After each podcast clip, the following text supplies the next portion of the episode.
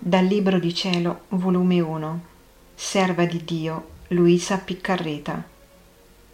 Capitolo 76. Il mio amore vuole la compagnia. Quinto.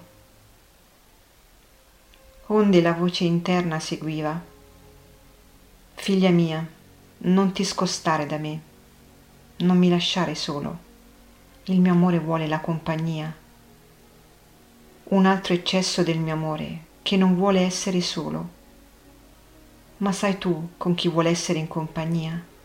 Della creatura. Vedi, nel seno della mia mamma, insieme con me ci sono tutte le creature concepite insieme con me. Io sto con loro tutto amore, voglio dirle quanto le ami, voglio parlare con loro per dirle le mie gioie ed i miei dolori che sono venuto in mezzo a loro per renderle felici, per consolarle, che starò in mezzo a loro come un loro fratellino, dando a ciascuna tutti i miei beni, il mio regno, a costo della mia morte.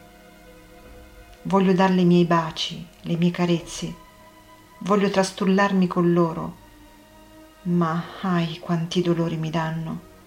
Chi mi fugge, chi fa il sordo e mi riduce al silenzio, chi disprezza i miei beni e non si curano del mio regno e ricambiano i miei baci e carezze con la noncuranza e dimenticanza di me ed il mio trastullo lo convertono in amaro pianto.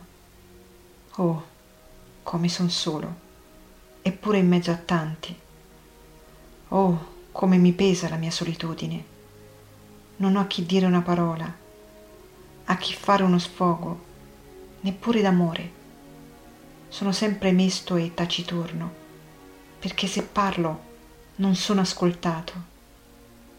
Ah, figlia mia, ti prego, ti supplico, non mi lasciare solo in tanta solitudine.